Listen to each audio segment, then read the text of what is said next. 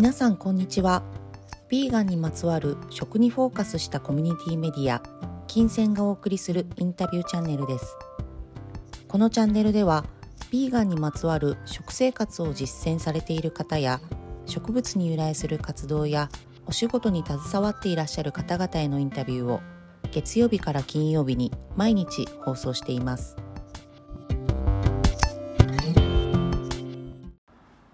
今週のゲストは植物性の食材のみでスイーツを作るビーガンパティシエの岡田春夫さんです。第4回目の今日は幼い頃からの夢だったご自身のカフェの開業を経て食で未来を作るというビジョンに感銘を受けて進んだ現在の活動についてのお話です。そっか。岡田さんはじゃあその、まあ、ホテルの洋菓子から、えー、っとまあ、そのマクロビの？会社に入って、うん、そこを経て、まあ、ご自身でそうですね。一回その自分が、えーと、制限なく、まあ、制限なくじゃなくて自分が、えーと、よいいなって思う食材、うん、えーと植物性の中でこれ使ってみたいあれ使ってみたいっていうものを選択して、うん、自分自身で構成したものが通用するかどうかっていうのを、えーとお店まあ、自分の自身のお店を一回立ち上げてみたんですよ。まあ、もちろんマクロビとかでそのビーガンの勉強をしたりいろいろやってる中で、うん、えーとまあ、制限ある中でも自分はこういう食材を使ってみたいとかいう、その縛りのないような世界で一回チャレンジするために自分でお店を一回立ててみました、でその中で、えーと、もちろん批判もあるかもしれないとか、うん、でもじゃあその中でどういう批判があるのとかを徹底的に調べたいから、うん、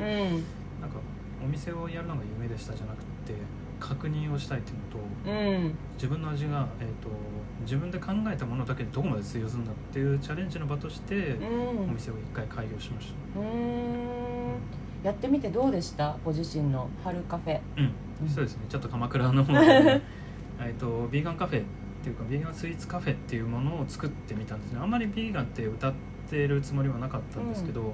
まあマクロビの会社上がりだから皆さんそういうふうに思われがちだったんですけどまあ植物性の中で制限なくやってみた中で、えーと、鎌倉みたいなところって観光地じゃないですか、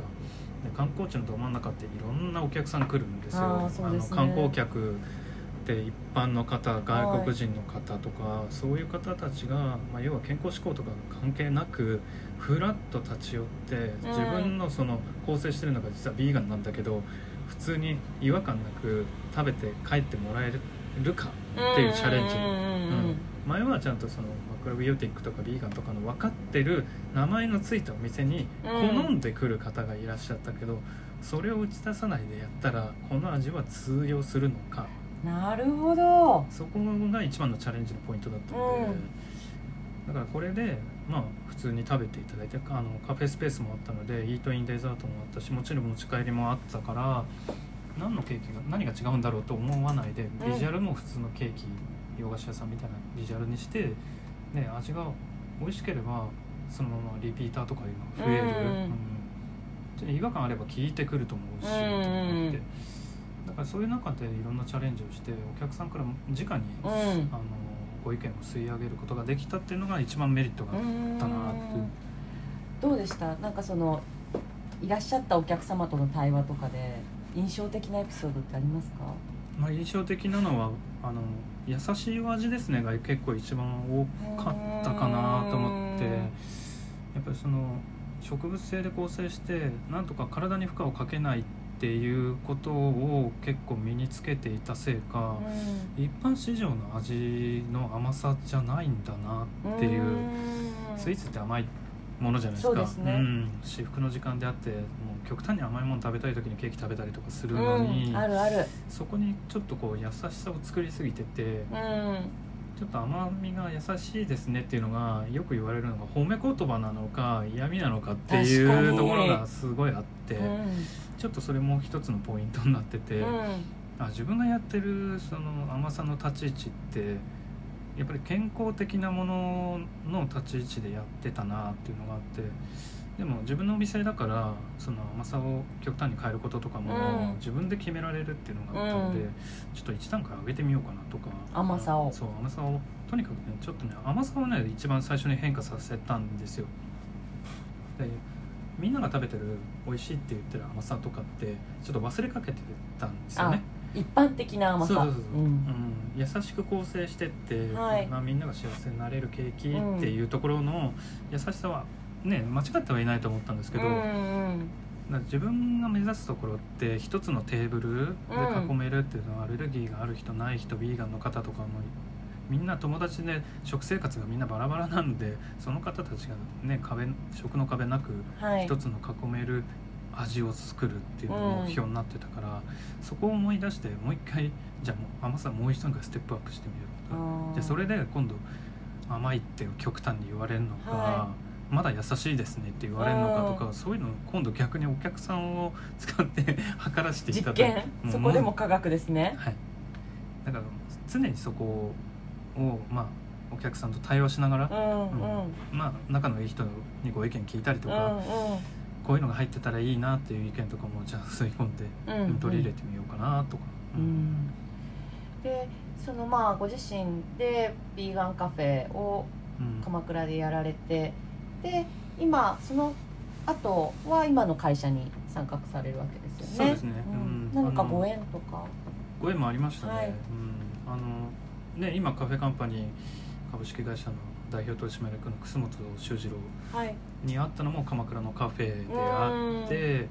でその前ちょうど、えー、と楠本さんが来られる前の時に結構起きてた現象が、はい。なんかお誘い会社様からのお誘いが結構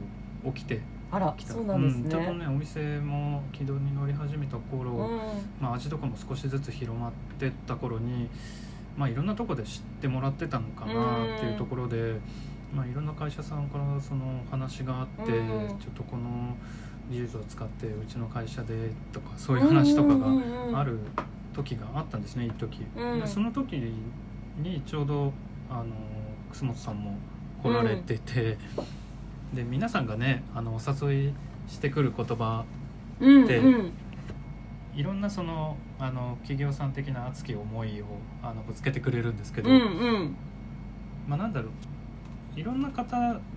がいる中でビーガンを先行した会社さんとかもい。たし、そのもちろん海外の方もあの来られてたのでこの技術をこの国でやった方が君はいいよとかあったんですよ。やっぱビーガンって日本ではあんまり馴染みのない生活じゃないですか。海外の方がよっぽどいいんじゃない？って言われることってここまで技術力があったら、あの驚かれるよって、うん。うん。こっちの地元の国に持ってきたらこんな技術持ってる人いないからうん。こっちの方が絶対受けると思うよって、君のためにはそう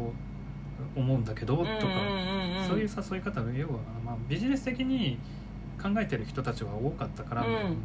でそんな中で今カフェカンパニーにそうですね。いらっしゃるいろんな方の中で一番刺さった お誘いそうなんですね。うん。うん。やっぱりこの、まあ、今もすごい言ってるんですけど社内でもよく言ってる食の未来を考えてる方だったので、まあ、やっぱりその時にお誘い受けた時にその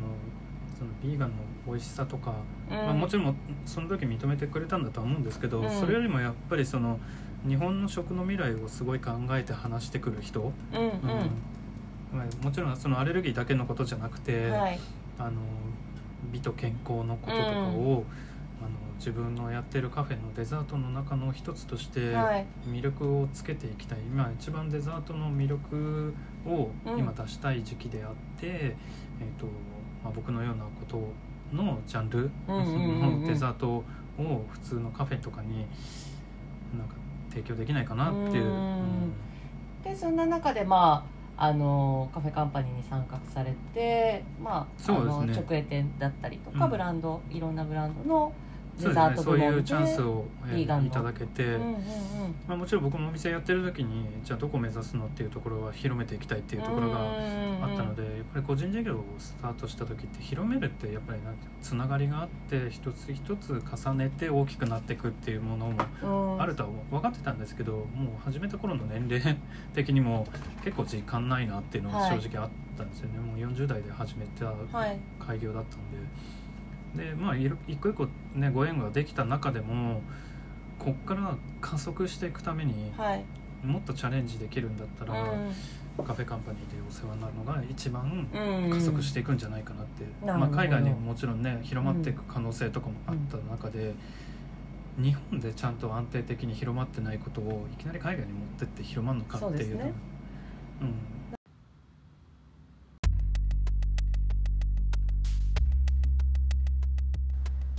本日のトークはいかがでしたでしょうか？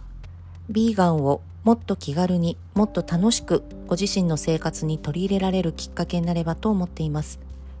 またウェブサイト金銭 .life ではインタビュー中にご紹介いただいたおすすめ情報なども掲載していますのでぜひチェックしてみてください。では明日もまたぜひお聞きください。